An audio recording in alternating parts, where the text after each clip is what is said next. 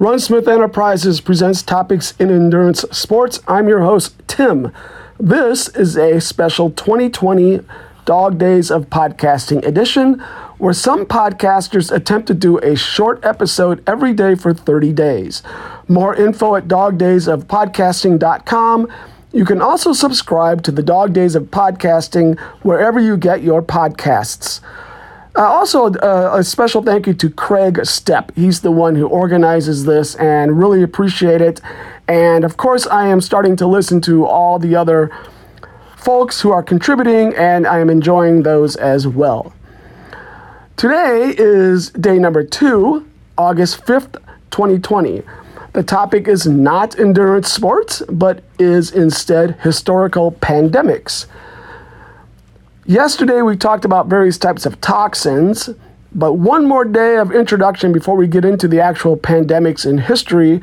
Today, we're going to talk about microscopic agents that harm and kill us, in particular, infectious agents. What can infect us? So, number one, as everyone knows by now, there are viruses. Turns out there are two types of viruses, by the way. There are DNA viruses. Examples of these include pox viruses like chickenpox, smallpox, that type of thing. Also, herpes, Epstein Barr virus, hepatitis B. Those are DNA viruses. There are also RNA viruses. Examples of these include flu viruses, mumps, polio, hepatitis A, rubella, yellow fever, rabies, HIV, and Yes, coronaviruses are RNA viruses. Coronaviruses, uh, of course, include COVID, which you can guess I'm going to get to eventually, uh, but also the common cold. They're in the same general class of uh, coronaviruses, RNA viruses. The second type of infectious agent are are bacteria. Examples include things like gram positive bacteria or gram negative bacteria. You may have heard those terms. So there are things like, here's a good word, staphylococcus. Do I say that one right? Staphylococcus, strep, everyone, or a lot of people have had strep throat, salmonella, we've all heard about that, gastroenteritis and things like this.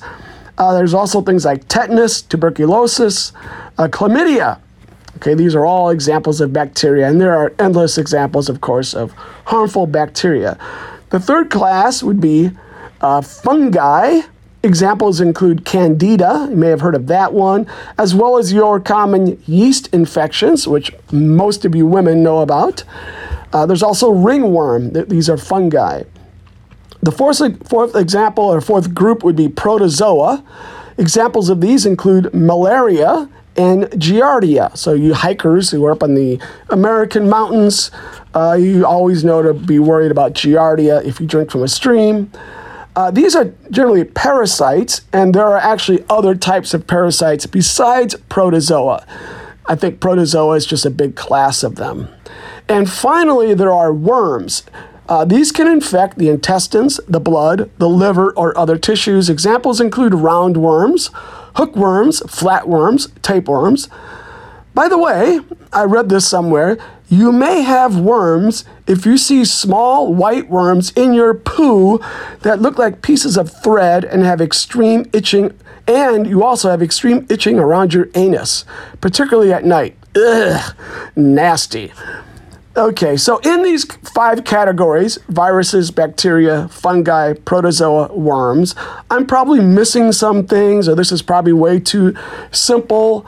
And, and some of these things maybe should be somewhere else, and some things maybe shouldn't be in here. You could think about if the fact that if you can see a worm in your poo, then it's not microscopic, is it? But some worms, I believe, are microscopic, or maybe they're microscopic at some point. So we put these in this kind of generally category. Some things are not in here. You might think, well, ticks. What about ticks? Well, they're not really microscopic. Or lice, they're not really microscopic.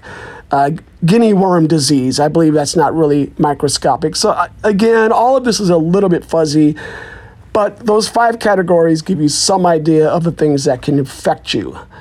Um, and that's all I have for infectious agents, and all there is for today.